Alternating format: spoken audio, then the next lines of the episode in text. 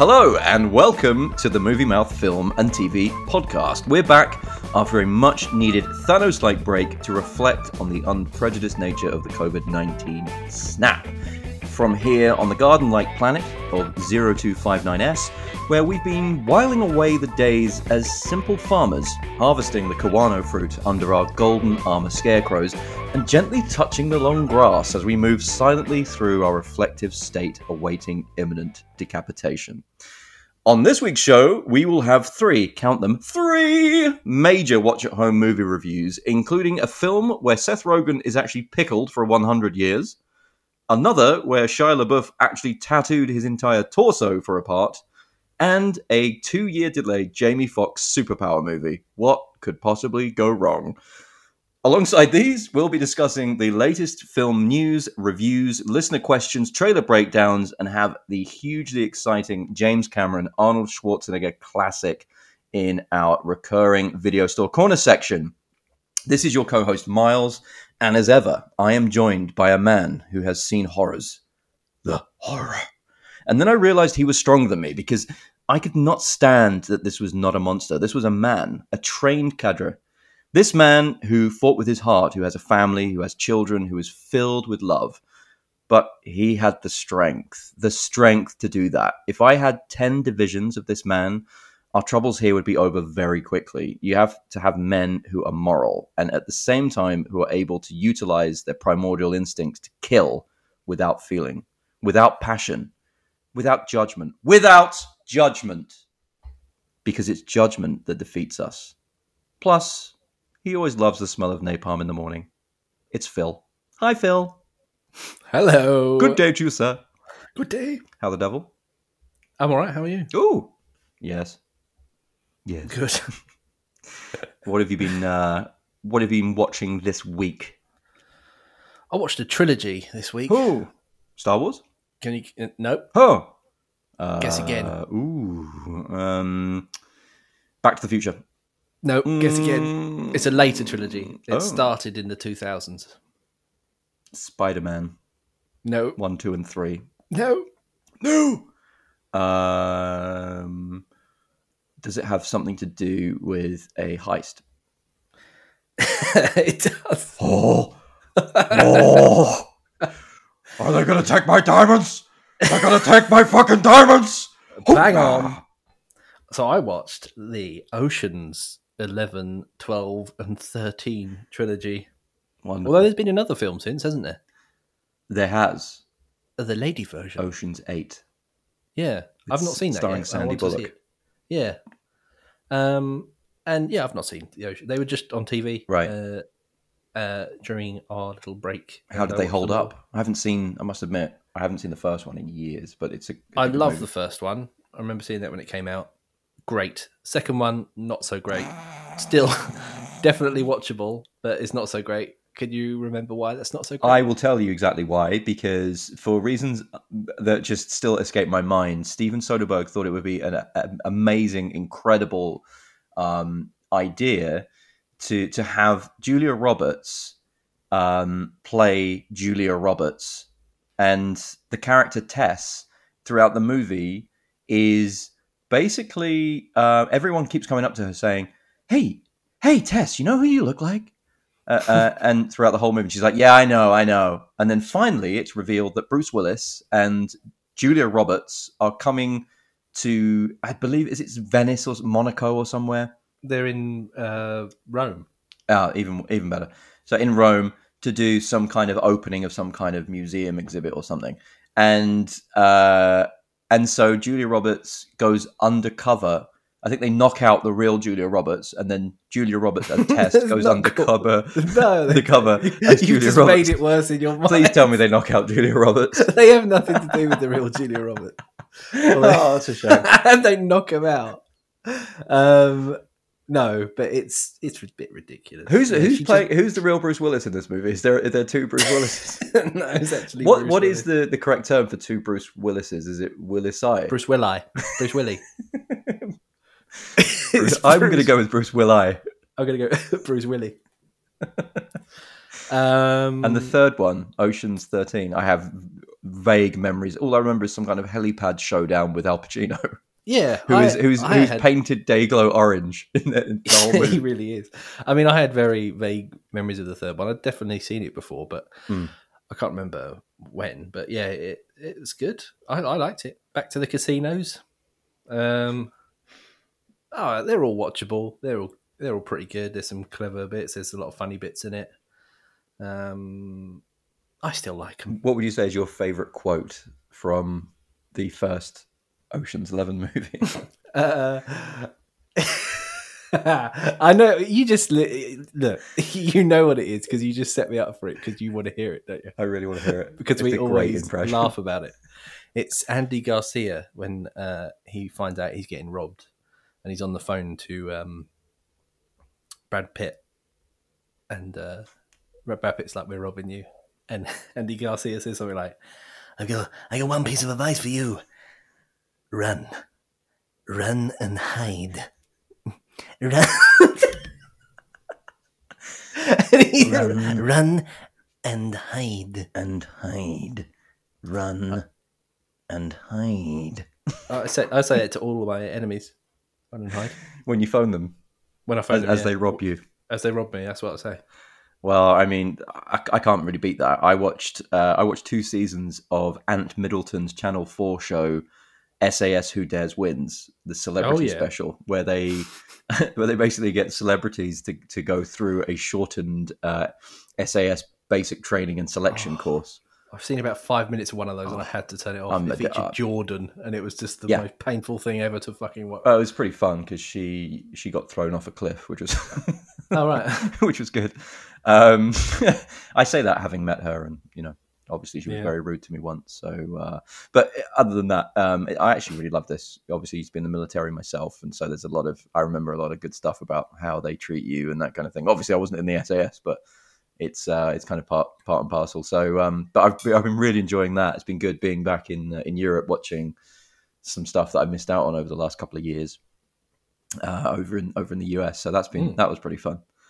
Uh, yeah, uh, and other than that, I've uh, nearly finished The Umbrella Academy season two, which is oh, kind of coming started to its conclusion. I need to get on that. You need to get on that. You need to get on that. I did start season two of Happy though, because I finished season one on Netflix. Mm. Um, so as good. I've only watched the first episode of mm-hmm. season two so far, but yeah, mm-hmm. it's it's just like it's the same thing, isn't it? Same really? Concept. Yeah. yeah, that's good. Always good. Yeah, more bang for your buck. Indeed. So uh, let's jump to this week's listener question. This one comes in from friend of the show, Jason Kim. Hi, Miles and Phil. This week saw the release of the new Space Jam teaser where we see LeBron James wearing the new Toon Squad jersey. Yeah, I saw that. Mm. Um, didn't love the jersey. I saw uh, the photo. Yeah, well, I quite liked it. It was the Warner Brothers, like the uh, Looney Tunes um, circles. Yeah, it? But like the O G one was the white one with the, the circle yeah, like in good. The middle. That was... Oh. Yeah. Um, anyway... Back to Jason. Uh, so this got me thinking. They have many. There have been many terrible remakes or reboots of classic movies over the last few years.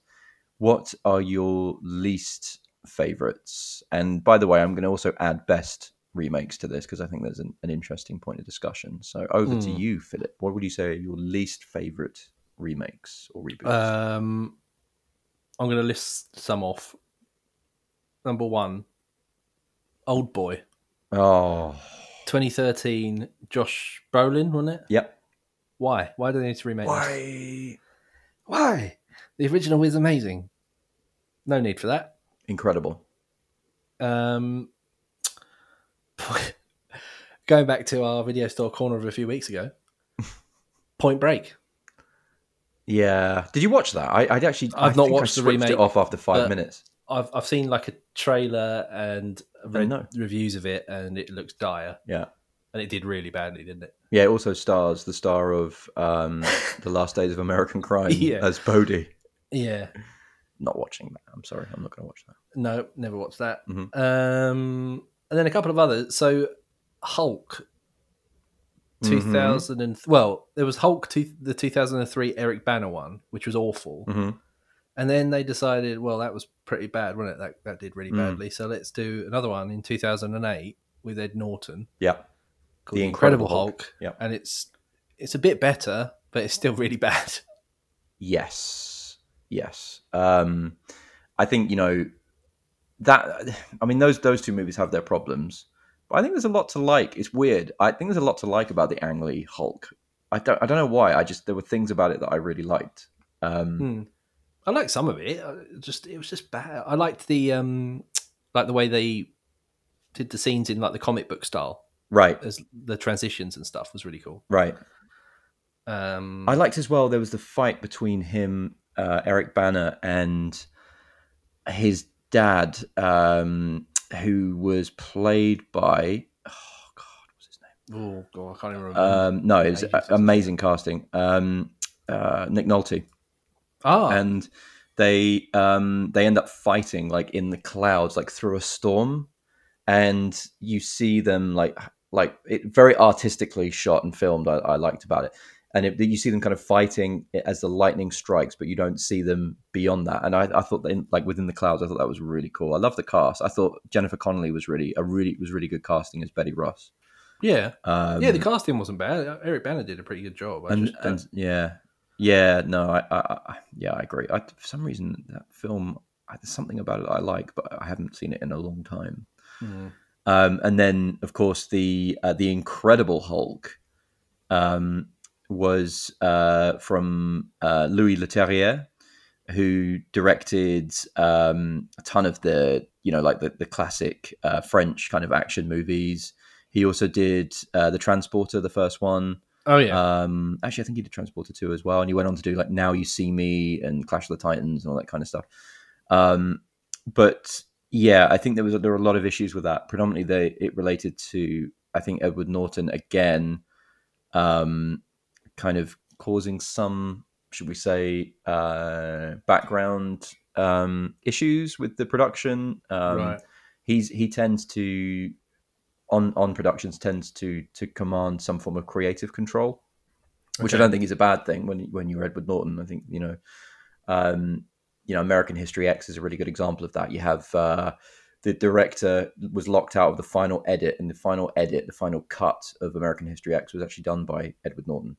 I didn't know um, that. Yeah, and um, the film's amazing, an incredible film, and uh, and I think something similar happened with The Incredible Hulk, uh, and there was a real creative kind of clash on on this. Um, apparently, Louis Leterrier actually wanted Mark Ruffalo for the role of Bruce Banner originally. Who obviously, the role eventually went to in the the first Marvel movie. Mm. Sorry, the first Avengers movie. Yeah, um, and and wasn't actually up for. Uh, Edward Norton, who was insisted by the studio, but it would have been really interesting to have seen Edward Norton. I can't imagine seeing Edward Norton committing to all these movies in this series, you know, beyond this this kind of Hulk universe. No, um, but but actually, what's what is quite interesting about it is that I listened to a podcast with uh, with Edward Norton a little while ago, and actually, Edward Norton is a huge Incredible Hulk fan. Like he is like the number one of the world's biggest Incredible Hulk fans out there in really? the world, which was uh, which was which was really surprising, and, and therefore he, you know, he really wanted to do a lot with the role, and sadly, obviously, it didn't it didn't work out. Mm. So, what about you then? What do you think? Remake bad remakes? Well, where to begin? Um, I think the the for me the big one that was uh, a real a real disaster zone. Um, was the Ghostbusters reboot or remake, mm. uh, the Paul Feig directed movie. Um, and, you know, actually this has nothing to do with the fact it's an all-female cast. Um, admittedly, I bloody love the original ones. And so, you know, whoever they put in this reboot, I would always struggle with. And okay, yeah. it, it was a bit strange, you know, re- for, rebooting it with all women, but... I completely agree with that decision. My problem with the film is that it's not funny. There is the script is awful, and yeah. the characters are awful. Um, and it, it, it could have been, you know, it could have been funny. And I don't know. I, I don't think it found an audience. It obviously it failed to to pick up an audience, um, yeah. which is bad for the franchise in general. But obviously now we have um, Jason Reitman's Ghostbusters continuation from the original yeah. movies, which is cool. I'm looking forward um, to that.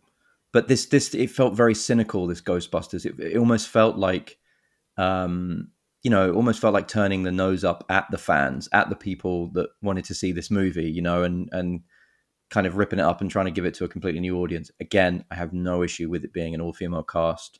Same with the Ocean's Eight, you know, conversation as well. Um, yeah. I think it's a great, I think they're great ideas. I just think that I'd love to see original um, content for all female cast in, in, in that way, especially in the, in the kind of action comedy genre. Yeah. Um, I think for me, it was just that it was an actual like remake. It was like a, it wasn't just a continuation thing. It was just doing the same thing again. Yeah. I don't know. I didn't like it. Yeah. I didn't like it. And that's, you, you know, that's, that's usually the issue with, with a lot of reboots, you know, is that it's that it's almost done in a kind of cynical way. We just, you know, take the same building blocks and then, you know, have a different script and, and add some different elements. And, yeah, you know, for that reason, that didn't work. Also, RoboCop remake. Um, I've still not seen that. I don't know if I, I, don't know if I want to really. It's, it is awful with Joel Kinnaman, Joel Kinnaman uh, in the role, who I think has kind of struggled in, uh, you know, kind of A-list or headliner headline roles over the last few years. Um, But you know that was a that was a, just a really bad film. Uh, Ben-Hur, uh, uh, Timur Bekmambetov, um, mm. you know, who directed Wanted and um, you know some of those uh, uh, Russian vampire movies back in the day. Yeah, um, I want to say Night Watch, but Night Watch, Night Watch, is that right? Yeah, um, yeah, Night Watch. Yeah, uh, which were amazing, stylized, but just a really bizarre. Ben-Hur, one of the highest grossing movies of all time and one of the highest rated movies of all time. Um, so so those I would say. Um, when we look at best, um, I think, you know, this is exactly what you just said. This is, there's a fine line between success and failure with these reboots. For me, there, there are two who I think... Um, they absolutely nailed the the remake, the reboot piece. Mm. I, I, I think probably the, the best that I've seen um, would be J J Abrams' Star Trek, the first one. Yeah, do you know what? I forgot. I didn't really think about that when I was... Um... Yeah, that was right. Great. That was fantastic. Yeah, and, and, and fantastic in many ways. Firstly, because they cast it really well. Yeah. Um, it looked gorgeous. It sounded gorgeous. But also... Um, The script was brilliant. So the script was yeah. written by uh, Roberto Orci and Alex Kurtzman, who are two, you know, real kind of Trekkies, or Trekkers, I should say. Um, and, and and what they did is they not only did they reboot and recreate, but they also tied in the original universe by creating this kind of time continuum. Yeah. Um, which which for me it led it led to the fact that the the there's actually a continuation of the original cast, the original series. Obviously Leonard Nimoy pops up at a later point as well. Mm-hmm. Um, and, you know, it started this whole Kelvin timeline, which is where, of course, Kirk's father, um, uh, played by Chris Hemsworth, if you remember, who's actually one of his first kind of big major oh, Hollywood yeah. roles. Um, yeah, obviously dies at the beginning because, um, because of uh, Eric Bana, again, that bastard Eric Bana. Uh, playing Nero, his ship obviously collides with uh, with with the Kelvin, which is which is commanded by uh, by by Kirk's father. So mm. um, the way they did that was absolutely genius, and and obviously, you know, there have been some missteps since since then. I really want to see a continuation of that. I think it's I think I really love the cast. I really love the the, the kind of uh, effort that Paramount put behind those those productions. Yeah, I think that was that was great. I think that's by far and away the best remake. Um, the other one would be Casino Royale, which I don't know if mm. that's if that's actually, you know, if you could actually call that a remake, because of course the original Casino Royale was very much played for laughs. Yeah. Um, you know, so there, there, there's there's that aspect to it. But I, I do think the way in that they kind of rebooted Bond. Um, or Blonde, as I should call him, um, you know, was fantastic. It took on board, yeah. you know, the, the a lot of the development that, that the the Bourne franchise has brought to the to this character, to the to the spy genre. Um, you know, I think it lit a fire under the Mission Pos- Mission Impossible franchise as well. So, yeah. so you know, I think um, I think Daniel Craig has never been better as in a Bond movie. I think that that is for sure the best Bond movie, and and. Uh, for, for Daniel Craig, and also interestingly directed by my favorite Bond director, Martin Campbell, who directed Goldeneye as well, who also, right. you know, he actually rebooted you know, Bond before with uh, with Brosnan, of course. So yeah. Um, so that those, and then finally, uh, slightly different uh, note, I would say the remake of uh, Infernal Affairs, um, oh, which is Departed. Yes, and Infer- Infernal Affairs is is a fantastic movie. It's actually a fantastic trilogy. It's amazing that. Um, yeah. yeah, and I, I, I mean, I saw all of them before because obviously we worked in a in a video store at the time, and we uh, we happened to watch everything. And then I remember when The Departed came out, and knowing the fate of Leo's character, having watched you know uh, Infernal Affairs already, but yeah, it took a little bit off of it. But having rewatched The Departed over the years, it's it's a fucking brilliant movie. So uh, yeah, I really I would like say that. that one. And also tough to go from you know a foreign language movie. A remake into you know into an English language movie with a Hollywood budget. You know we saw that also with um uh, Vanilla Sky with Tom Cruise, another film that's also mm-hmm. remade that I love. People generally tend to hate, but I absolutely love. So that's what I'd say for my favorites. How about you? I've got uh well going back to Ocean's Eleven. I think that's a pretty a pretty good remake. Mm-hmm. Is the true uh, story? Yeah, nineteen sixty Sinatra, Davis Junior, Dean Martin. Cesar Romero's in that as well. What a cast that is. Oh. Um, did he have? I think, did he have white face paint over his moustache? I hope so. like, like the Joker in the sixties uh, Batman series. Um, what else have I got? I, uh, True Grit. I thought was great. I yeah. really enjoyed True yeah. Grit. Yeah, great um, shout. The Coens. Yeah, uh, and obviously, and True Grit. It's True Grit. With me, Jeff Bridges. Why does Jeff, Jeff Bridges. Bridges always sound like he's, he's got a mouth full of something? It's like it's like cotton wool in my mouth. Yeah, it sounds like he got a mouthful of cotton wool or something, doesn't it? Um, cotton wool, sugar water. Give me some of that sugar water. I said, don't do that. Don't do that. That's Men in Black. That's uh, Vincent D'Onofrio from Men in Black. Yeah. Uh, Not really. And then I think we again we discussed this a few weeks ago, but Dread, the twenty twelve Carl Urban um, mm-hmm. Dread, mm-hmm. being the remake of the Drop Dead Fred. Well, not a remake, sort of just like a re reimagining of the awful Stallone nineties. Yeah, Dread. Um, and I loved that. The um, the Rob Schneider starring Judge Dredd. Oh, it's so bad. I'm just going to gloss over it. But yeah. yeah, so there's that. And then I think one of the best is um, The Thing. Oh, not the remake of the remake of the remake. No, no. No. Like the Kurt Russell nineteen eighty-two oh, John Carpenter's The, Carpenter, the Thing, which the is thing. an absolutely phenomenal yeah, yeah, horror yeah. film. Yeah. Uh, it's a remake of The Thing from Another World from nineteen fifty-one.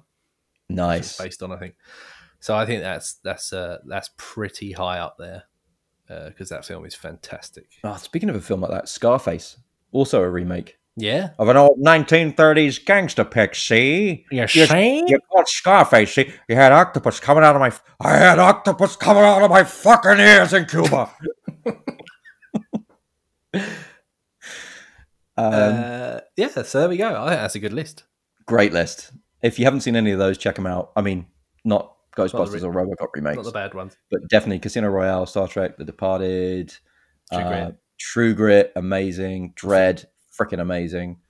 Um, The Thing. If you haven't seen The Thing, um, John Carpenter's The Thing, you need to get on that. It's absolutely incredible. Yeah. Um, what a movie. Don't watch the remake if you if you find it. There's actually another remake of that. So don't watch that. Sure. Watch the the, uh, the the Carpenter thing. So thanks again for that question. Keep those questions coming on in. We love answering them. We love thinking about them. Uh, we're going to jump into the news section right now. And actually, I'm going to segue from the remake reboot straight into news. And this is the news that Kevin Hart and Will Smith... No, I know what you're going to say. Oh, oh, Jesus. ...will star in the Planes, Trains, and Automobiles remake... from Brooklyn Nine-Nine writer Ayesha Carr. Oh, God. My heart. So, don't do it. Don't do it. Stop it, Daddy. Um, John Candy would not agree. So, you know, on this one, um, there's no news yet on who is playing Del Griffith, of course, plays played by the amazing John Candy, or the uptight Neil. But the uh, kind of current consensus is is that Will Smith will play the Del Griffith character and Kevin Hart will play the more uptight character, which is interesting. Mm. Um, it's an interesting spin. But um, nonetheless, do we need it? Does it need to happen? No. No. I mean... No. Not in any way, shape or form does it need to happen. Just make another road trip movie with yeah. these two amazing actors, with this amazing, you know, writer. And do not sully the name of that great film. Exactly. Um, we already had that with Due Date, with Zach Galifianakis and uh, Robert Downey Junior, which was kind of the same kind of the same vibe. Mm. Um, so we we definitely we definitely don't need that. Um, also, uh, some news coming out of the Spider-Verse, which is obviously kind of Sony's way of kind of breaking out this into the Spider-Verse, uh, Spider-Man universe. Um, that Olivia Wilde, the actress from, uh, or actor from Tron, Tron Legacy and many other movies, is actually directing um, an unnamed Spider-Verse movie for Sony. Um, she's just signed on. She directed the excellent coming-of-age uh, high school comedy uh, Booksmart a year or so ago. Uh, which was very well applauded. Uh, unfortunately, was very little seen, but you mm. can see that in the U S. You can see that on Hulu. In, in Europe, I guess you can find that somewhere. But that's, that's really worth a watch. So, great news for her, picking up a, a big um, a big franchise like uh, like Spider-Man with a Spider-Verse movie, whatever that means. Whether it's animated or whether it's going to be uh, a real world movie, we don't know. Um, there is there's also big news at Netflix uh, with the Night Manager breakout star Elizabeth Debicki, who's just signed on to play Princess Diana in seasons five and six, which I think is phenomenal casting, because not only does she have that kind of regal, you know, very, very straight postured, you know, upright look about her, but she also has a very similar um, facial features and look to Princess Diana. So um, I think that's going to be, that's going to be great casting. They've, they've nailed the casting really in, in, in The Crown. Um, so far, um, and that will be seasons five and six. Which, you know, they're still they're still working on season four, which is coming out later this year. Um, but season five and six is also announced that Imelda Staunton will be playing Queen Elizabeth the Second. Oh, that's right. I read that. Yeah, yeah. Um, and she's always great. And Jonathan Pryce will be playing Prince Philip. He's bloody what? Um, hither and dither and blither. Uh, I don't know, Lizzie, or bloody Africa or something, or where we are. Um, so that could be an interesting one. Um, definitely looking forward to that. I don't think season five and six is going to air before twenty twenty-two with the current uh, COVID issues that are st- stopping a lot of productions at the moment. Yeah. So we might not see that for, for some while yet. Um, before we come onto the trailers, Phil, have you picked up anything, any other news with your Phil-like radar? With my little radar. Uh, only a couple of little bits. So um, Lawrence Fishburne said in an interview that he, he wasn't invited back to reprise his role as Morpheus in Matrix Shit. four. They gave him the red pill. They did. They were like, have that. You're not coming back. You take the red Which pill. Which is a shame, because you go Keanu back Reeves to your and... life. Keanu Reeves and Carrie, Carrie Ann Moss are on board. So it's a shame, I think. You know, if they're gonna... But they're both fucking dead. I think Morpheus oh. was the only one that was alive at the end of the last one, wasn't he? Well, you know. It was just Morpheus and a load of people dancing in a cave. That's all I remember. Anything can happen in the Matrix. Uh, yeah, but that's... Um, so that's a bit... I don't know. Some people might think that's a good idea. I mean, I did know. did Neo die because his heart was still... There was still fire. There was still light there, wasn't there, when the machines took him away? Oh, it doesn't matter, does Do you it? remember? It's, it's, it's Hollywood. It's like when Harold Bishop came back into Neighbours. Do you remember that? Harold! Harold! Hello, Madge. How are you doing? Oh, Madge. I love I've you. been fucking Lou Carpenter for the last ten fucking years. I got washed out to sea and I've, I've came back. I remember being absolutely harrowed by that as a kid. I remember seeing Harold's... Harrowed, harrowed by Harold. I remember seeing Harold's glasses wash up on the beach. Do you remember that? Yeah. It's like, Harold, Madge, Madge, I've been uh, washed out to sea. Harold! Do you know, though, right, sorry, little, very slight quick segue. Do you know that there is a um, a really, really low-budget horror film uh, that a friend of mine has, and we watched it a few years ago, and it's got Harold Bishop in it. This is sort of like during Neighbours' time, I think. What? I think it's like early nineties. And uh, it's really funny because is he plays he this... a psycho? Yeah, he's like a sort of psycho. He's like a scientist guy, and he actually swears in it. And I remember laughing so much because it was Harold Bishop, like the uh, Salvation Army do-goody two-shoes Harold Bishop. Question, and he's in it. question, question. Is it called Bash the Bishop? It should be, uh, but it's not. I can't. I can't remember what it's called. That's really annoying me. But I remember him saying "fuck the cops" when the cops were on him. Ooh, fuck the cops. He actually swears. Yeah, I was like, oh, Harold, Harold, no. Um, you're, you're supposed to be in the. Wasn't he in the um, Salvation Army? Yeah, yeah. Oh, Madge, I'm going to go cut the Sally Army tonight and play my trombone or whatever it was, whatever he played. It was a tuba. That's right. Of course. Anyway, was. sorry, segue off of Matrix four to Harold Bishop. Um, Matrix four is going to be released April the first, twenty twenty-two. Ooh. And then another release date that I've got, uh, Bill and Ted, the new Bill and Ted Face the Music. Wild Stallions. Which I, I'm really looking forward to that. It's, yeah. it's, um, new trailer is so due... much better. Looks so much better than yeah. the original trailer. Yeah. Yeah. Um, and that's due for release in the U K on September the twenty-third this mm-hmm. year, and on video on demand in the U S on August the twenty-eighth. Cool. It's actually not long at all, is it? Cool. No, we're going to be days. watching that. Yeah, eight yeah. days. Oh, we will be reviewing that. We'll probably be reviewing that next week. Yeah. Incredible. Exciting. Um, that's all the news I have. Damn news there. Yeah, trailer-wise, I saw the Death on the Nile trailer, which is the the kind of sequel or the follow-up to um, the uh, the Murder on the Orient Express, which was both of which directed by Ken Branagh. Also starring Ken Branagh as Hercule Poirot, mm. has been a murderer. Um, this has a great ensemble, um, just like Murder on the Orient Express, with the lead seemingly being taken by Wonder Woman herself, Gal Gadot. Uh, Armie Hammer's in there, Annette Bening, Letitia Wright, of course, from Black Panther, who's absolutely amazing in that. Uh, Dawn French and Jennifer Saunders, and the amazing Emma Mackey from Netflix's Sex Education. Um, getting a kind of major motion picture role here, which is awesome to see. Um, movie looks fun. Uh, trailer doesn't give much away, but, you know, this is a film that's been made, I think, three or four times over. Um, but, you know, it looks, looks fun. There's plenty of kind of Gatsby-like jazz and champagne, and we're all having a jolly good time uh, type type affair. But looking forward to it. Um, looks, looks pretty good. Um, I also picked up today on the brand new trailer Um, that debuted for the Sofia Coppola co- comedy uh, On the Rocks. Obviously, Sofia Coppola directing uh, Lost in Translation, uh, mm. Marie Antoinette, and among many others.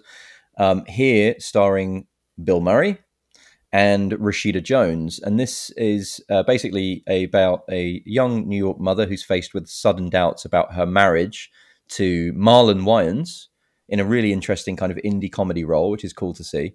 Um, so she teams up uh, with her larger-than-life playboy father, here played by, of course, the amazing Bill Murray, um, to kind of follow her husband and figure out whether or not he is uh, cheating on her. Um, it looks like a really kind of uh, bittersweet comedy about relationships, um, fun, maybe slight kind of indie laughs aplenty. Um, the trailer looks good, looks fun, looks light, breezy, great music. Uh, they also released the the theme song written by Phoenix. Of course, Sofia Coppola's husband is the lead singer, Thomas Mars. Oh. Um, so that was that's awesome. And that is going to debut on uh, Apple T V Plus and cinemas sometime in October. So it will be available on both, seemingly, depending on, I guess, your location. So looking forward to that one. Yeah, I saw, I saw the trailer for that. I thought it looked good. Um, I saw a couple, uh, a couple of comedies actually. I picked up on one actually comes out this month on the twenty-eighth as well. Uh, it's called Get Duked, and this is a, it's a, it looks a bit mental. It's a, it's a black comedy which is about sort of four, um, four city youths that are on a. I think they're on obviously the Duke of Edinburgh Award or whatever it is from. That's in schools over here in the U K well, not schools, is it? You just you do the Duke of Edinburgh Award, don't you? Which is like an outdoors thing. I don't even know what it is, really, yeah. to be honest. I never did it. But um, you don't go outdoors. I, I just sit here to watch f- film trailers. Um, it, yeah, so they're out in Scotland, and they then start getting hunted by this uh, crazy huntsman called... Uh, actually, I don't know what his name is, but he's played by Eddie Izzard. It just looks mental. Watch the trailer. Like they take, I don't know if they eat some berries or eat some goat crap or something, but it sends them all on like some massive trip. And they're oh, wearing I've been there. Fucking goat crap always does it to me. Every time I eat goat's crap. And it, it looks crazy, but it looks pretty, pretty funny. Um, so that's coming out on Amazon Prime on the twenty-eighth. Cool. And what's that called again? It's, it's called Get Duked. Get Duked. Yeah. Get Duked. So yeah, that looks that looks pretty funny. Okay. Different. And then the other one I saw was um, for The War with Grandpa. Oh yeah, I saw this. Have you seen this? So oh. new, it, and I think it looks. It's a typical sort of family comedy, isn't it? And it looks a bit like a cross between. It's like a cross between National Lampoons and um, Home Alone. From what it, it, it looks at. So it's it stars Robert De Niro. Actually, it's got a really good cast. It's Robert De Niro plays the grandpa. And you've got Uma Thurman, Christopher Walken, and Jane Seymour in it as well. Um, and it's about uh, a grandpa that has to move in with his uh, his family, and he takes his grandson's bedroom, which his grandson isn't very happy about at all. Um, so does he say, "I have nipples, grandson. Can you milk me?" So, uh, yeah, basically they go on like a, a pranking war to try and get the grandpa out, but the grandpa teams up with some of his old friends. Oh, my God. And uh, it looks it looks entertaining enough. It looks pretty good. I don't know. Really? Do you think not? Oh, I don't know. I know it's De Niro. And I'll tell you what's weird. When you, when you come back to Europe and you start watching T V commercials, you start seeing commercials that they don't have in the U S because a lot of these big name actors, for example, like George Clooney used to be in all the Nespresso commercials. Yeah. He wasn't in the Nespresso commercials in the U S until years and years after that, after we used to see him. And it's almost like they don't want, he doesn't want to be seen as a sellout or something. De Niro is in these Kia uh, Nero commercials, which is so weird because... Oh, they're awful. They're awful as well. Right. Yeah. yeah. You said you're looking for a trendy De Niro. And he's like, no, it says the new trendy Nero from Kia. It's a car. Like, yeah, it's and De Niro's terrible. There in like a he's De Niro's there like mugging himself off in like a, a woolen hat and a pair of braces. I mean, I, I really don't get it with these guys. I just saw um a ju- an advert for Just Eat, the home delivery like uh, food service, and right? Snoop oh, Dogg's Snoop Doggy it. Dog. Who, who? Why? Why does he need the money to do that? Don't know. Why does De Niro need the money for a Kia advert? Why don't does know. George Clooney need to sell coffee machines? Well, I mean, De Niro's going through a very high-profile divorce at the moment, so... Well, maybe, um, yeah.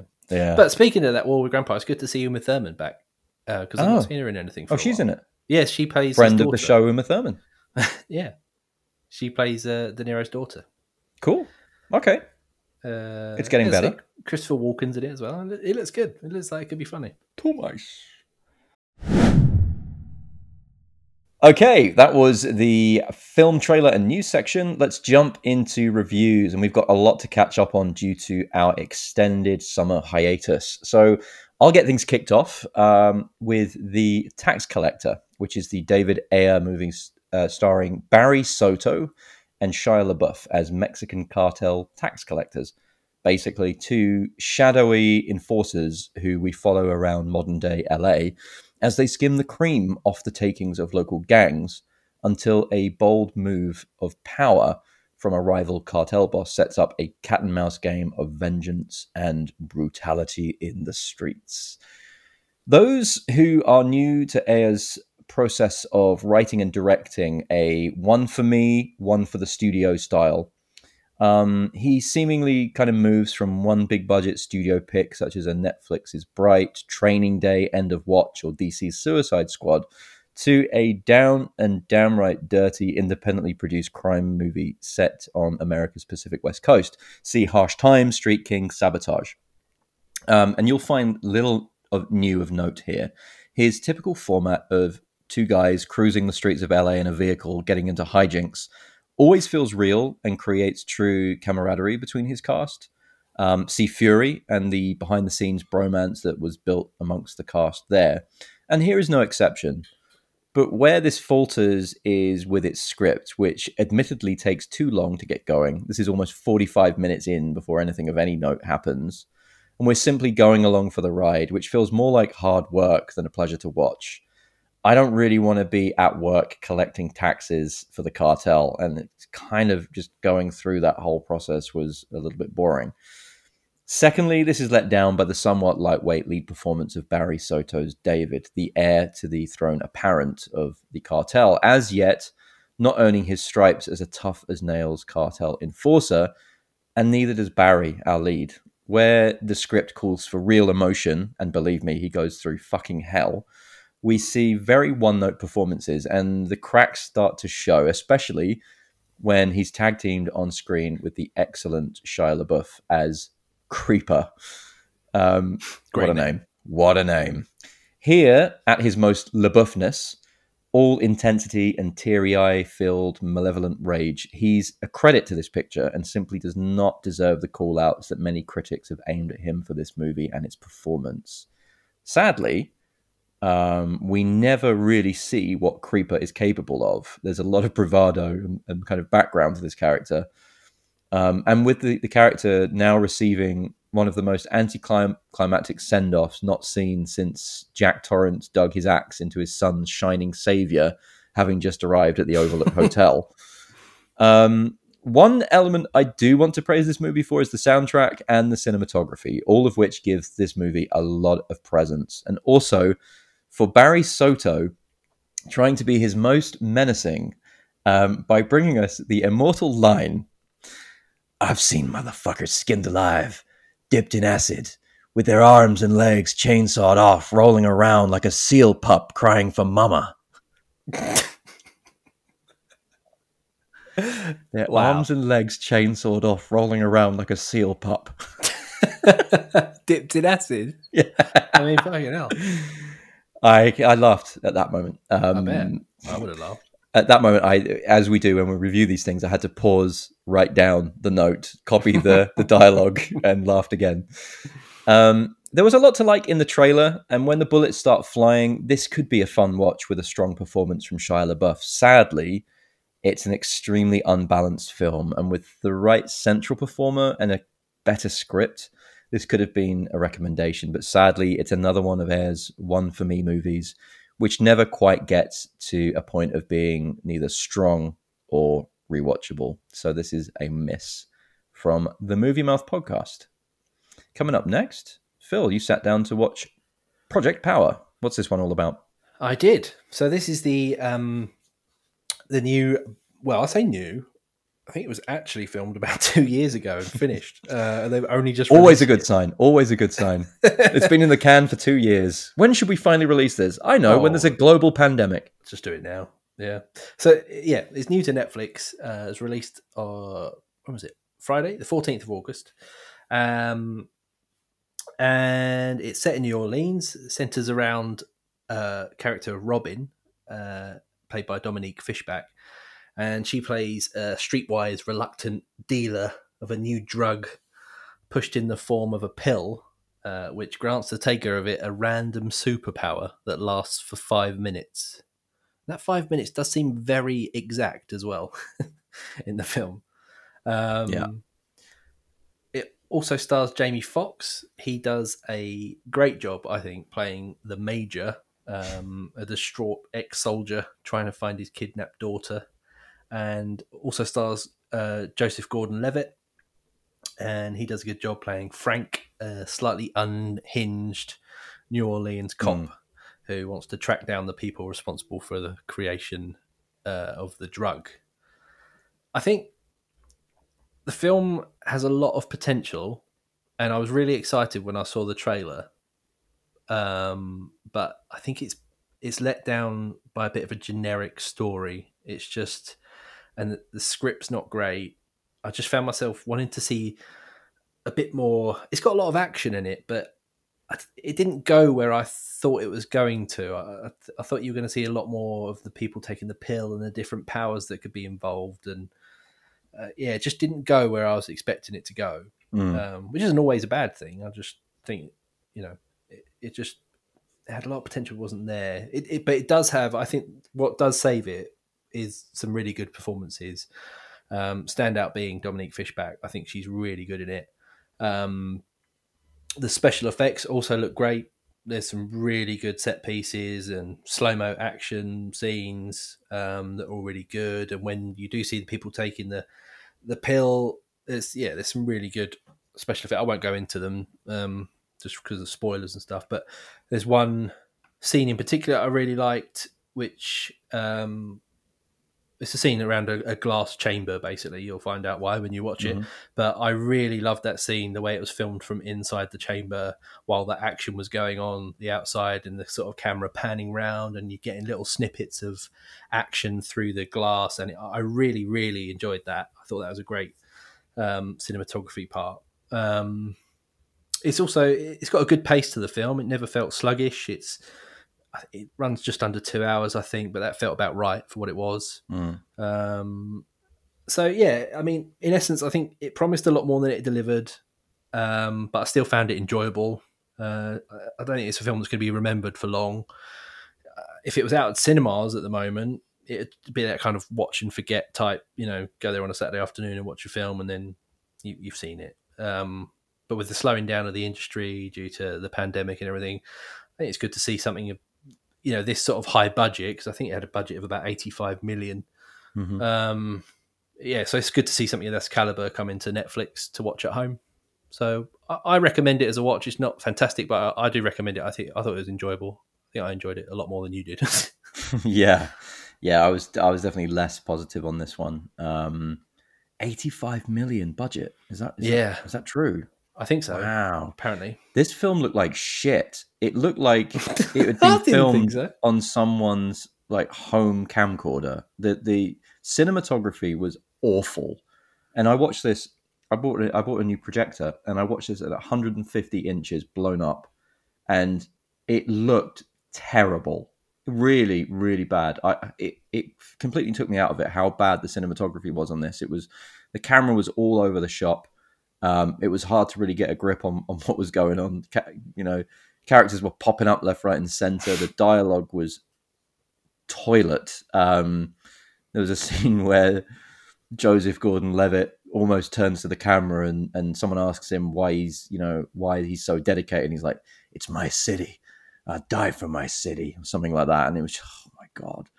Um, yeah, that was pretty bad. There, there's also there's also a. Uh, uh, Veter- veterinarian-based rap scene in the middle of all of the chasing and action that's going on for no apparent reason, um, that just left me just completely left my chin on the floor. Like, what? What is why? What's happening here? Jamie Foxx turns to Dominique Fishback, who's good in this, by the way, and her and her rapping is clearly amazing. But I don't really need to see in the middle of a tense, you know, chase movie. Um, one character turn to another and give them a word to rhyme in order to create a rap, in order to give her, you know, the power to uh, to be self-empowered and, and moving mm. forward with her um, uh, with with her rap career. Um, it just felt really out of place and, you know, uh, just cliche and and, and awful. Uh, and then, you know, you're absolutely right. You know, when it comes to the the um, the, the premise, it could have been this could have been really good. It could have been a lot better. Yeah. Um, you know, it reminded me of a lot of a lot of movies that have, that have kind of, you know, kind of come out and, and almost touched the kind of superhero genre, um, but failed. You know, Hancock is another one, the Will Smith movie. Yeah, kind of reminded me a bit of that. Um, and you know, and, and then you know the background on, on this power itself. And I'm gonna I'm gonna give a little spoiler, and you know, feel free to skip ahead by like thirty seconds or whatever on your podcast player. But this isn't a huge spoiler; it's a very small one. But this this pill, the powers from this pill come from animals from all over the world. And some people, for example, can, for no apparent reason, set themselves on fire or become bulletproof or whatever. Um, we go through this whole movie trying to figure out, like, without knowing. And I'm not going to tell you what his power actually is, what it actually does. But we go through this whole movie without knowing what this pill will do to Jamie Foxx if he takes it. Hmm. there's a scene where he explains to a someone that's kind of um, arrested him and tied him up um, what animal it comes from. And do you remember the animal that his power comes from? I'm going to let you tell it. Jamie Foxx's power in this comes from a shrimp.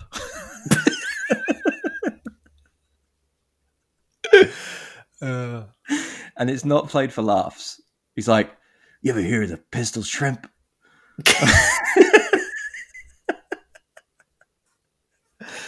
Oh. This guy like this guy like uncuffs him. He's like, no fucking way, a pistol shrimp. Oh no. I expected fucking I expected fucking Bubba to walk in and go, Rat fried shrimp, rice and shrimp, eggs and shrimp, shrimp potatoes, pistol shrimp. oh uh, dear. A shrimp. Yeah. Yeah. Yeah. It should have been it should have been called Prawn Power, not Project Power. Shrimp Man. Yeah, just Prawn Power. Um Shrimp, Project Power, colon, Shrimp Man. Yeah. Um, Do you know I what? Well, my, yeah, well, I get that. I think, yeah, you definitely hated it more than I did. But my wife had a good comment because we watched it together. And at the end of it, she was like, really felt like someone was watching um, Terminator a lot when they wrote this. Because when you think about it, right, Jamie Foxx sort of looks after Dominique Fishback being the kid, and he's pretty badass in it, isn't he? Mm. Um, so it's got that sort of, you know. Is he though? Because like they all rely on Dominique Fishback, like this hard police officer and this like the major, whoever he is, wherever he comes from, the military. Like, yeah, I mean, spoiler alert. But like all of the, all of the, all of the primary cast, like these people that are all super capable and have super fucking powers. For some reason, they all rely on this sixteen-year-old fucking rapper, like for no apparent reason. I don't, yeah. I don't even know why.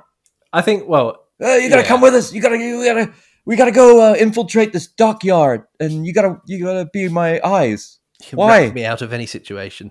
Oh. But yeah, sorry, it, sorry. It felt like that because of Terminator, and also she gave a good point because at one point, again, a slight spoiler. It, I don't think it really matters, but uh, she patches him up in a vet's. Uh, surgery, yeah, which happens in was it Terminator three? I, I blocked Terminator three out of my fucking oh, okay. memory. I don't, I don't remember. Yeah, Claire Danes is a is a vet, and uh, yeah, she is. That's right. She patches up John yeah. Connor in a, a vet's surgery. That's right.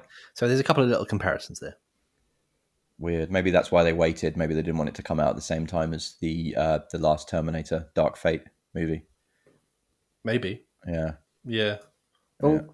Let's get off of that. You tell us about um, a pickled Seth Rogen. Not even joking. So an American pickle is sees Seth Rogen head up this new H B O Max original movie. It's based on a New Yorker article written by S N L alumnus Simon Rich, who also had some involvement in the writing of the Pixar movie Inside Out. Here, he also delivers the screenplay um, where a burly, hardworking thirty-something uh, named Herschel Greenbaum from the Eastern European country of Schlupsk falls into a pickle vat and is seemingly brined for one hundred years before waking up in modern-day Brooklyn and finding his unmotivated, spineless great-great-grandson Ben, also played by Seth Rogen. This kind of feels like a Seth Rogen comedy, uh, but with fewer jokes. Um, it kind of starts to veer towards a liberal political message about freedom of speech and political correctness, neither of which did I was I really on board with because it, it kind of didn't fit the tone. Um, the tone of which was very cold and kind of winter set, which didn't really do much to move this into a kind of bright and breezy comedy territory. Um, I really wanted a kind of fun Encino Man, or in the U K, California Man, as it was called, uh, type of movie where the two Greenbaum men actually help each other to become better people. Um, kind of more comfortable in, in their own skin, you know, both of which they have their own, you know, faults as they kind of move move forward. So um, instead, the script kind of alienates uh, the two characters, um, which it, it, it's really weird because it kind of sets up a, a rivalry, which doesn't really work for me. It only makes both of the characters appear kind of more ignorant, um, and uh, which is... And, and kind of self-obsessed, which is kind of a shame because you want Seth Rogen to be to be kind of likable. Um, yeah. Key moments I enjoyed here uh, were some of the more kind of New York in-jokes into the kind of culture of New York, um, and the score with themes composed by the always amazing Michael Giacchino, um, which has a very, uh, like most of his work, um, John Williams kind of undertone to the score. It's a really rich, um, almost kind of Star Wars-y like um, score, which was really surprising. And I remember listening to it thinking, is this John Williams? And then it came up Michael Giacchino at the end, and I was kind of, yeah, not surprised, because it's uh, that's kind of his his calling card these days. Um, the minor laughs uh, to be had here are probably for the very New York setting, and there'll be smaller sides and observations that will make New Yorkers chuckle, such as the foibles of Williamsburg, Brooklynite elitism, elitism uh, driving um, Herschel Greenbaum's pickle business into an Instagram sensation on Bedford Avenue. However, for this reason, an American pickle was perhaps best suited as an article over a few pages in a locally relevant magazine, where those in the know could smirk and chin stroke as they board the Uptown L train at seven thirty a.m. But as a movie, sadly for me, this is a miss. So, coming up next, Phil, what do we have in Video Store Corner this week? For this Video Store Corner, we have the nineteen ninety-four classic, Ooh. True Lies. Jaina, jump down! Come on! Jump down! Get down! Never has Arnie said "get down" oh, or he the says word so "down." Much. In... in that, just that, just in that scene. Yeah. Get down! Get, get down! He screams at everyone to get down. Get down! Even the helicopter scene. Yeah, yeah. What's this one about, Phil? If you haven't seen this, Phil's going to give you the rundown. I'm going to give you a quick synopsis then. All right, okay. So a fearless, uh, globe-trotting terrorist battling secret agent has his life turned upside down when he discovers his wife might be having an affair with a used car salesman, while terrorists struggle, struggle, smuggle nuclear warheads into the United States. There you go. Smuggle and struggle. Smuggle. Struggle, smuggle. Oh, primary cast. Who is the primary cast here we in have, this movie? Uh, we have Arnie, of course, playing Harry Tasker. By the way, just for people in the U S, um, in, in the U K, we call Arnold Schwarzenegger Arnie, which you don't. And it's because for some reason in like the tabloids in the U K years ago, we called him we called him Arnie. So we will refer to him as Arnie. You call him Arnold. But we will be calling him Arnie for the remainder of this podcast and possibly the rest of our lives. uh, yeah, so Arnie, Arnold, or however you want to say it, Arnold Schwarzenegger, play the lead. Uh, Jamie Lee Curtis plays his wife. Tom Arnold plays his. Uh, well, I can't. Do we do we find out what where they work, like who they work for? We don't, do they? They just yeah, work for the, the government. No, no, it's the Omega Agency. Oh, I see. Yeah. So, yeah, Tom Arnold's his like partner, basically. Yeah. Yeah. Um, yeah. And we have Art Malik, who plays the oh. the main terrorist, as seen on uh, B B C's Holby City. Holby City. It's so weird. As, isn't it? As an anaesthetist. Yeah. Yeah. Um, and the cast is it's great. Oh, Bill Paxton as Simon, the uh, in it, yeah. the used car salesman pretending to be a secret agent who lures Arnold Schwarzenegger's wife, Helen, um, and gives her a bit of excitement that she's been looking for, because obviously she believes that uh, Harry, her husband, is a some kind of salesman of some kind, like maybe like a photocopy salesman or something. Um, so he's always away for business on sales conferences and stuff. Yeah. But actually he's a spy, and she's looking for more um, kind of fun and excitement in her life and in her marriage. They've been married for a long time, seventeen years. And uh, and so she kind of kind of falls for uh, Simon, Bill Paxton, who is absolutely incredible in this movie. He is good. Oh God, I'm pathetic. I got a tiny dick. I mean, he, just... he plays like he just plays Bill Paxton. It's amazing. It's like the moment when he says, "I have a tiny dick," and then pisses himself at the same time. It's just amazing. It's pathetic. It's tiny. And then he pisses himself. Um, Uh, Tia Carrera as Juno, the, the villain of the piece, alongside Art Malik. Yeah, um, she's great in this. Loved her in, in, in the Wayne's World movies as well. Yeah, um, she comes across really well. Uh, Elijah Dushku as Dana, um, the daughter of uh, of Harry and uh, and Helen, and uh, Grant Hesloff, who is Faisal, the other guy in the van, who I think is also amazing in this. He was in yeah. a ton of stuff, but he he actually went on to become an Oscar winner. Um, he works actually he he works with uh, George Clooney. He does all of George Clooney, produces a lot of George Clooney's movies. Oh, okay. Um, he also went on to produce uh, Argo and won the Oscar. Ooh. So uh, for best movie. Um, and then, of course, uh, the one and only Charlton Heston as yeah. Spencer Trilby. Spencer Trilby. So there are Good two name. cast members of uh, Wayne's World in this. Yeah. And yeah, they are. Although they both never share the screen at the same time in both films. No, I think we only see Charlton Heston like once or twice. Yeah. Gordon Street. I once knew a girl on Gordon Street. Um, so that's your primary cast. I mean, that's an incredible cast, isn't it? Yeah. According Did we to mentioned directed by James Cameron. We haven't yet. Have directed we? by James fucking Cameron, and that Correct. is officially his middle name, by the way. Fucking, if you didn't know that.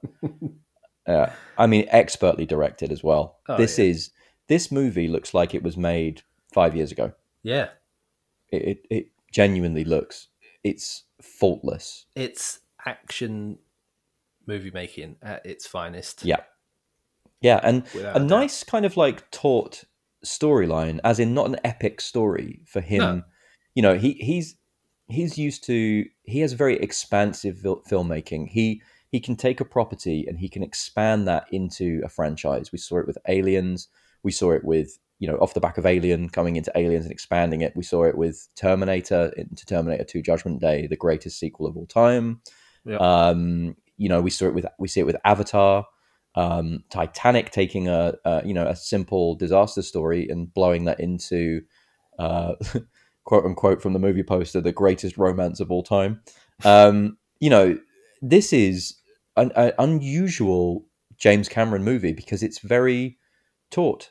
You know, it's not going for a franchise. It's not you know expanding anything. It's just telling no, it's a story. Just what it is, it's just a great action film, and it's mm. just. It's got the right mix of um, amazing set pieces, amazing stunts, action, uh, comedy, and a bit of, you know, a little bit more heartfelt stuff as well. Yeah. I think it's yeah. it's just got the, it's perfect, I think. I, I one thing I didn't know is in kind of doing some of the background research on this is that this was actually based on a French movie. It was. Called La Totale. Yeah, we could have put Which that in the remakes at the beginning. We bloody well could have done. Who all got um, credit order on this movie as well. They got the three writers of that movie. Um, apparently Arnold saw this movie. His brother-in-law at the time um, showed him it in a hotel. And Arnold loved it so much that he took it to Jim Cameron. And, and he was like, Jim, we got to make the movie. We got I to got to shut it down. Um, I want to fly in a jet. I want to fly the Harrier jump jet. um, so you know there was there was that. I, I think the cast, like for me, the the level of filmmaking, the script, and I read about the script. Apparently, the script James Cameron wanted more jokes in there, and he he he got like six or seven writers to add in a ton of jokes. Got the script back, looked at it, decided that it wasn't funny still, and then rewrote the entire script. Yeah. And included only two of those jokes into the movie. Um, so you know, this is uh, this is I think it's such a good film. It's one of my favorites actually in the nineties when I was a kid. I loved this film so much, yeah. and since then it's disappeared, hasn't it? it ha- you haven't really seen it on T V. It, it it actually it debuted on D V D, but it never came to Blu-ray. It's not um, out on Blu-ray. No, true story. And neither is The Abyss. Yeah, apparently Cameron is also, alongside making like five Avatar sequels or whatever, four Avatar sequels, he's also um, making, uh, he's also going through the, the restoration process for the, for those two movies. Um, they need to. I mean, why isn't it? Why hasn't it come out on? Because he oversees. He wants to oversee everything, and you know, in between, this is like in between nineteen ninety-four. Taking the, the record deep sea dive to the bottom of the Marianas Trench to making Avatar. He's got other and, things to do, isn't he? Yeah, yeah. Um, I think he's a he's absolutely control freak, and you know for the right reasons. But So yeah. I think it's going to be a long time till that happens. Do you know what made me laugh though? When when I told you I was watching this, and then we decided that we we should use it as um, what we were oh, going to watch in Video yeah. Store Corner. I said to you, "Guess what I'm watching?" And I, I was actually like really really impressed. I sent Miles a picture, and it, this could have been from any action film, but it was just a picture of a helicopter over like a c- compound. Uh, no characters on screen, just a faraway shot of a helicopter over a compound. And I said to Miles, "Guess what I'm watching?" And he immediately said, "True Lies." No, what what did I immediately say? Well, well you said, "Battle Aziz!" Battle Aziz! Which is one of the best bits of the film. It is, it is. Can we talk about that? Can we talk about that moment yeah, just for a second? On. So, so Art Malik is uh, this kind of Bin Laden light type character who's made his way to the, the U S. It's a bit like properly stereotypical sort of yeah, terrorist. It's very nineties on the nose terrorist, isn't it? Yeah. Um, and he's made his way to the U S with a with a kind of small army, and uh, there's a scene where he's got a nuclear weapon and he's he's kind of burying it under the ground. He drapes it in a U S flag, covers it in uh, in concrete, and it's all being filmed by uh, by by one of his his men in his militia. And uh, he, and then he starts to do this huge speech about, you know, death to America and blah, blah, blah, blah, blah. And he goes on and on and on. And we, then we start to see a view from inside the camera, uh, the kind of small camcorder, which incidentally was also used to film Project Power on Netflix. Um, and anyway, as as we start to see inside the camera, we see the battery alert come on and it starts flashing. Yeah. And then we see like a close up of the face of the camera operator who's holding the camera, and like the beads of sweat like dripping and down he's shaking. his face, shaking. And then the camera just switches off. But Art Malik continues doing his speech to the camera, and the camera operator continues to hold the now off camera to his eye. He can see in his mind that he doesn't know what to do. He doesn't know whether to just carry on or tell him that the exactly. battery's died. And you, you, we've all been there, like when your boss is telling you to do something and you know you fucked up and you're like, do I just continue on with this and just pretend that, you know, the camera's later down the line, the camera's broken and try and get away with it? Or do I tell him? And he just, instead of stop saying stop, you know, he just slowly kind of shakily lowers the camera in front of him. and the and Art Malik's like, what? What are you doing? And he's like, Badr Aziz! And Art Malik just goes, get another, you moron. Yeah. And he just runs off. He's like, they're in the truck. He's like, I don't care where they are, just get one.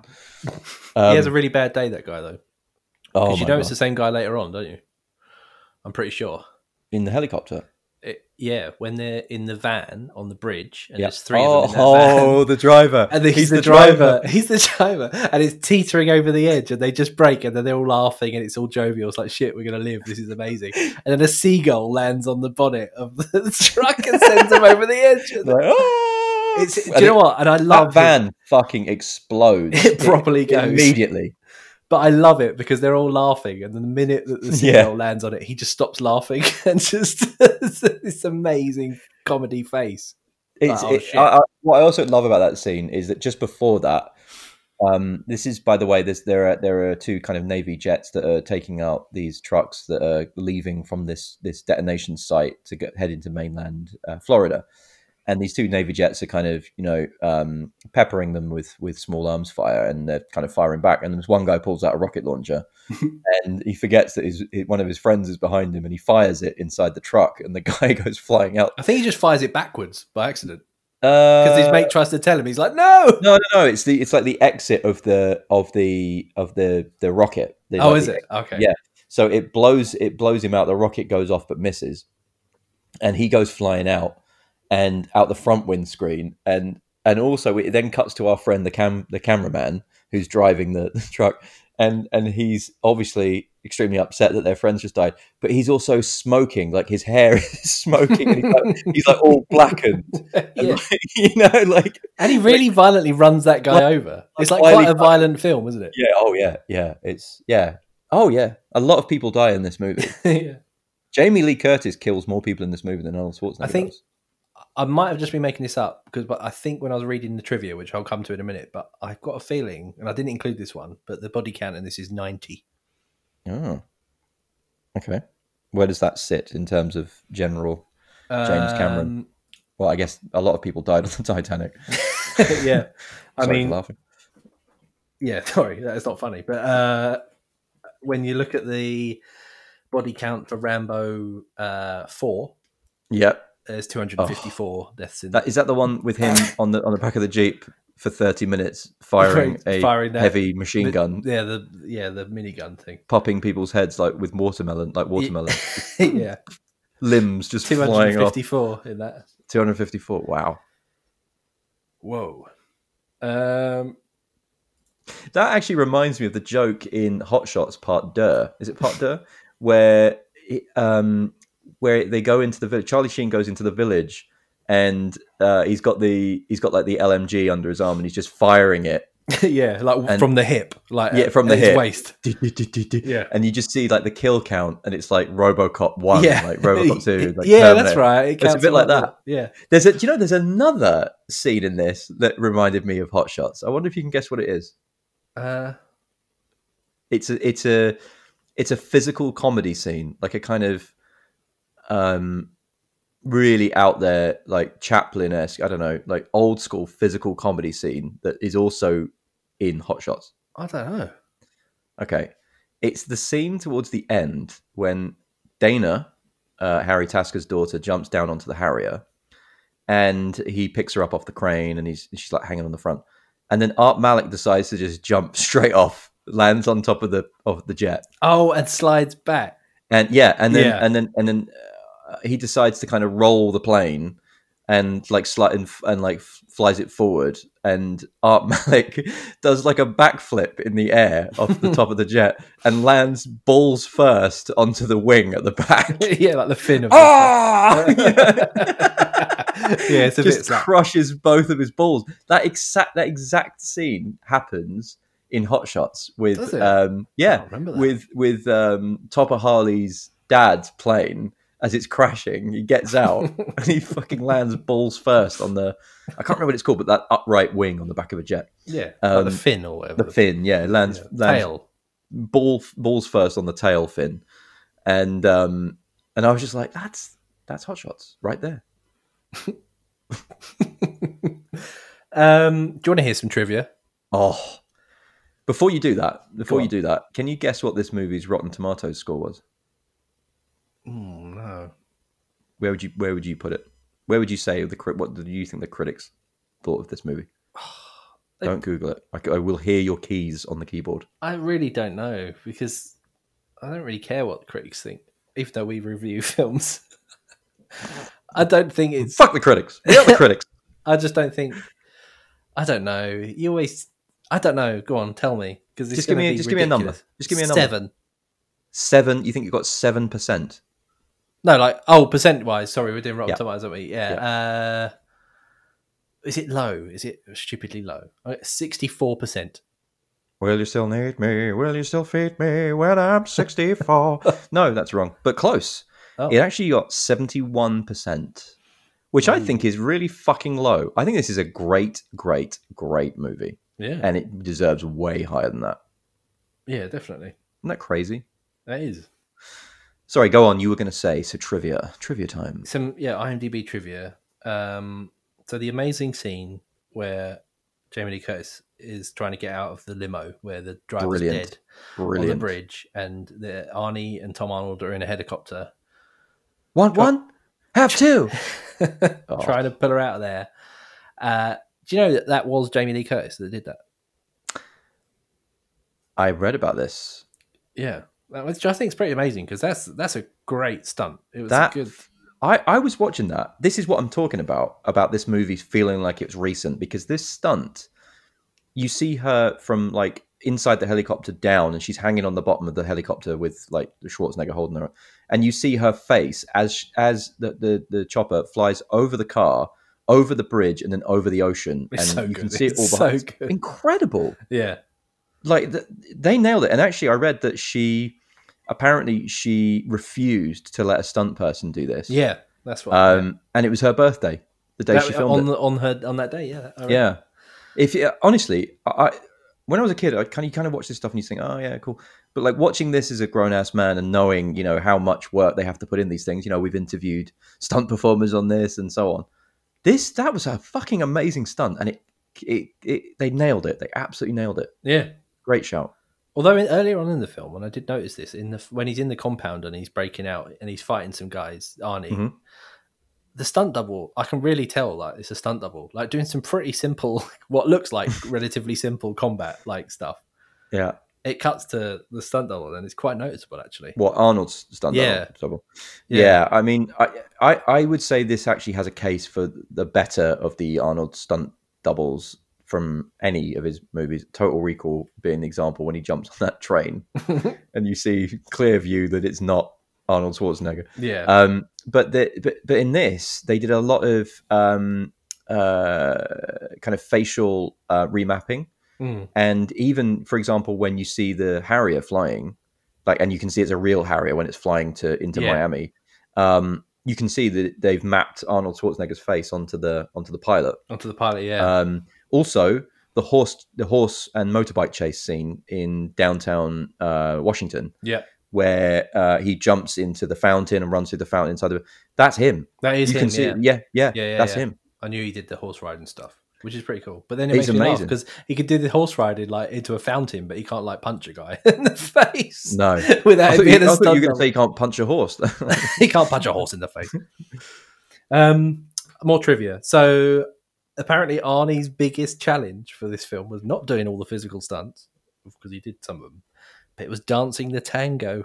Dun, dun, dun, dun, dun, the final team. Dun, dun, dun, dun, dun, dun. Apparently, he took dancing lessons and he rehearsed the scene for six months, that final dance scene.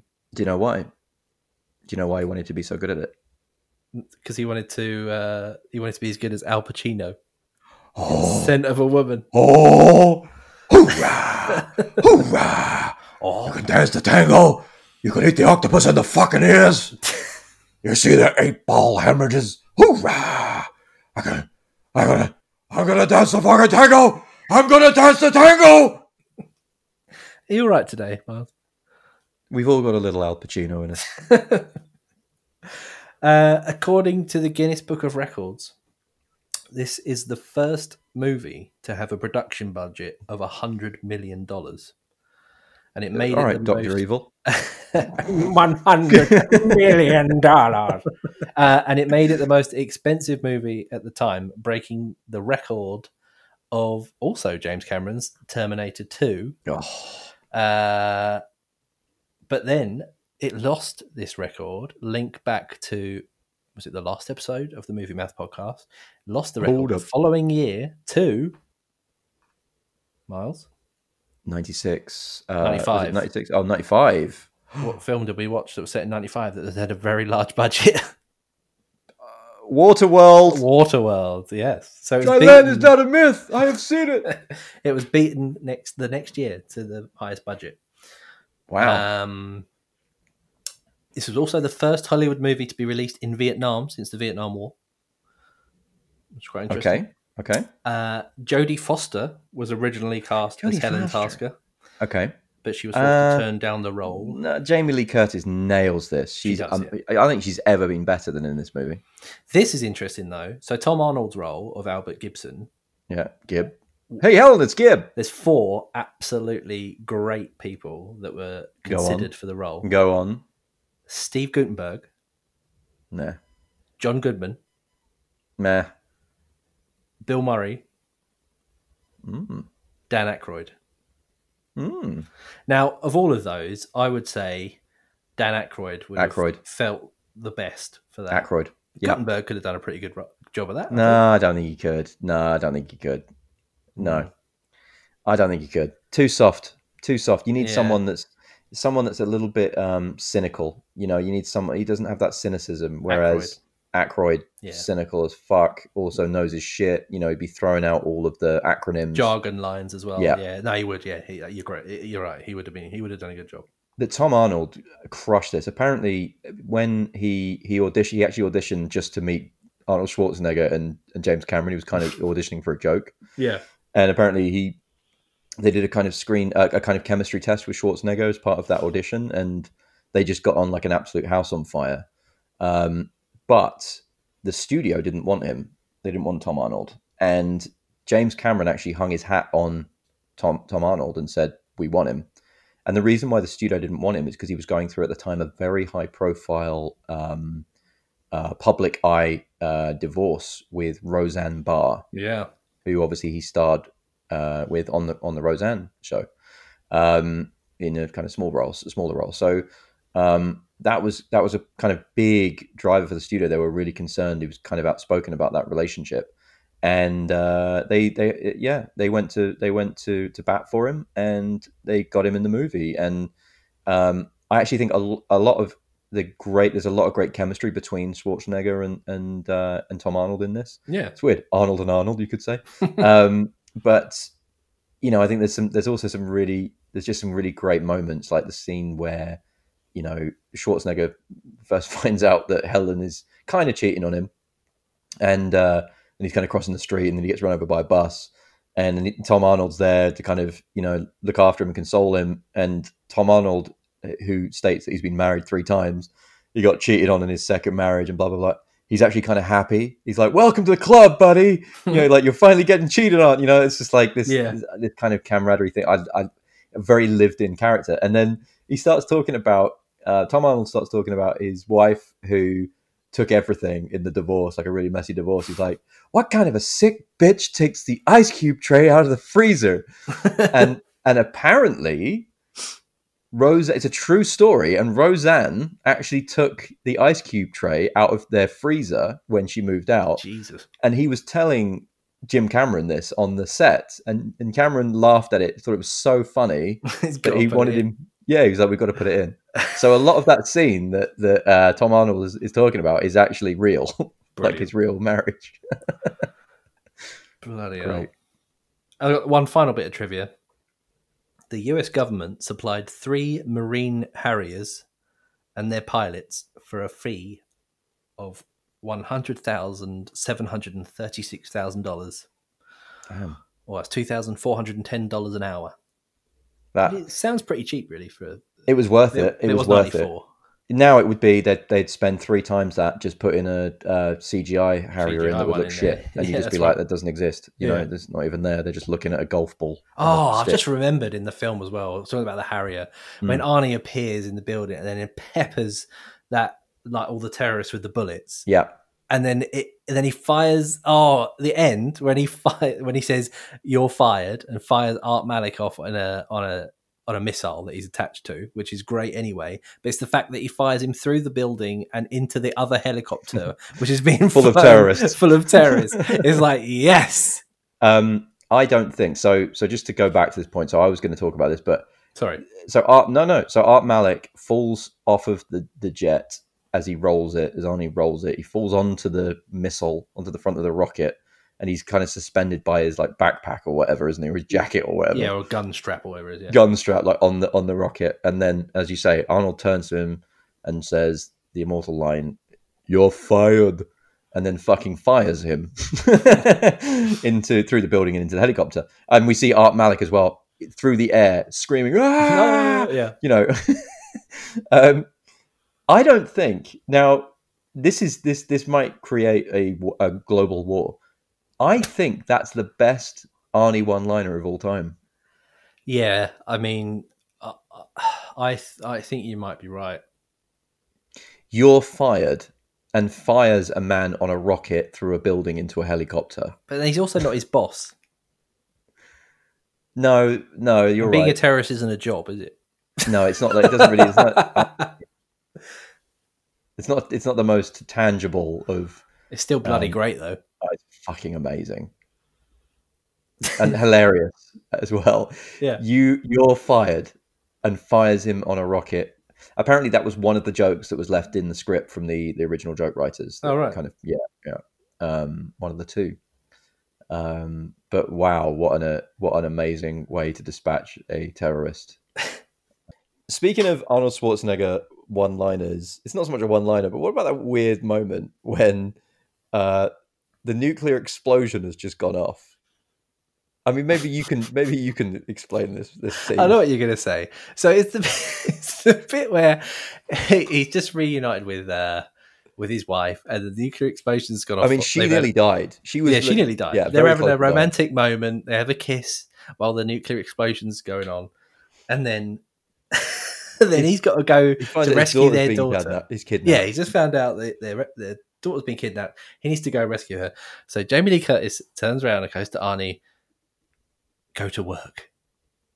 And he just goes, okay, bye. And then runs off.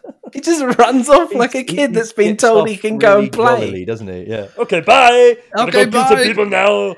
Okay, bye. Like he's just been told with his mum that he's allowed to go out and yeah, play with his mate. It's like, it's like he's like, he's like, waiting. He's like, please, mum, please, mum, can I go out? Can I go out? Can I go out? And she goes, go do your thing. Go to work, honey. Okay, bye. And he just like runs off.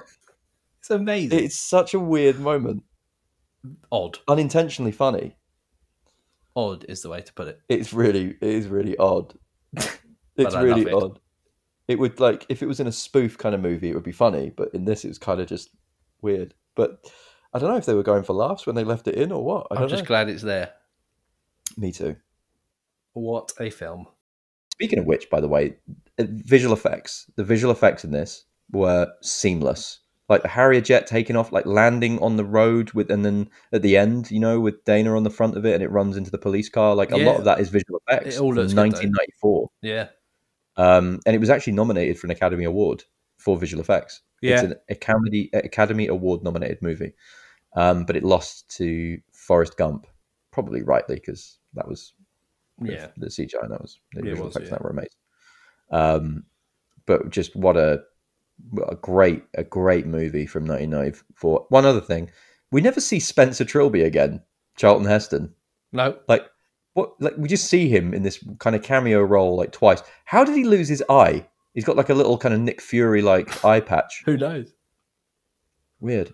Space. I, I'm going to say Space Cat, although you might not get that reference if you haven't seen Captain Marvel. Uh, Space Cat scratched his eye out. That's right. Uh, but yeah.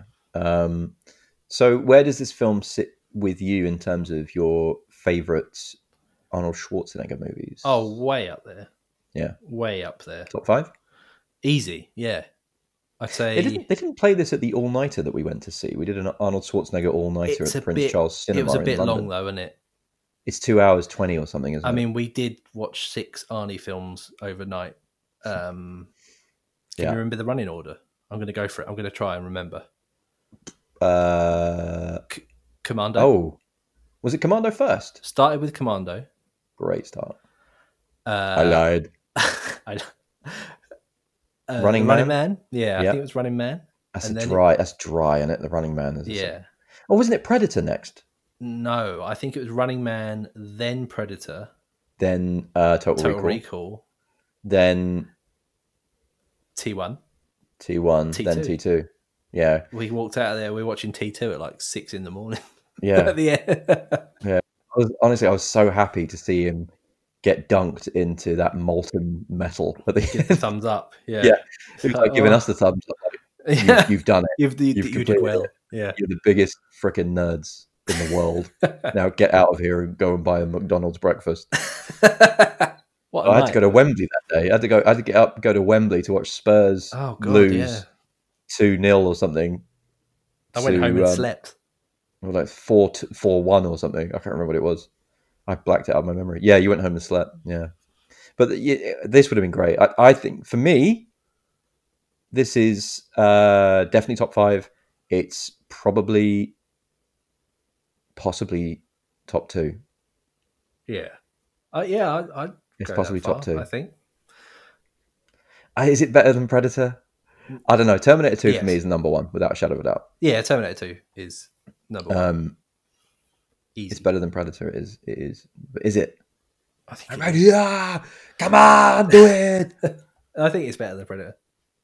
Mm. You are one ugly mother. I don't know, because I always see like Arnie's films as a bit different because you've got like the the comedy. Like his nineties comedy, like Last Action Hero, and yeah. you know Junior, and but when you're a kid, when you're a kid, you never you never think of like the action movies as being like different No. In terms of, you know, like Terminator, Terminator two, they're all kind of serious. Yeah. Do you know what I mean? But even when you watch them now, there are elements of comedy and like humor and, yeah. Do you know what I mean? Whereas you, you, they have a little bit more diversity. But when you're a kid, you're just like, oh, I'm watching an Arnold Schwarzenegger film. They're all the same. Yeah. Okay, maybe not Junior. Not Junior. Junior. When Arnold Schwarzenegger gives birth. Oh, God. This is the most, that talk about bad C G I and like most horrific uh, nightmare oh. nightmare fuel. Go and watch the uh, baby Arnie scene from Dada, Mama. Yeah, ah, it's it's terrifying. It's absolutely thanks for, horrific. Thanks for reminding me. Thanks for reminding me. Oh God, that's going to keep me awake at night. Yeah, Mama, Mama. It's so bad. So that was True Lies. Go check that one out because it's a stone cold classic. It's amazing. It's so good. It's funny. It holds up to this day. And if you hadn't seen it in a long time, it's worth a rewatch one hundred percent. If you've never seen it uh, and you like action movies, you like kind of comedy action movies, check it out. It's really, really good. Um, on next week's podcast, we'll be bringing you another slice of movie and T V related podcast fun. But before then, please follow our Facebook and Instagram accounts at, at MovieMouthPodcast and hit subscribe or give us a nice five-star review on your podcast player of choice. There's just one last thing to say, Phil. Yes? Bye, Phil. Bye. Goodbye. Bye-bye. Bye. Oh, uh, Arnie, you, um, you should probably... Go, go to work.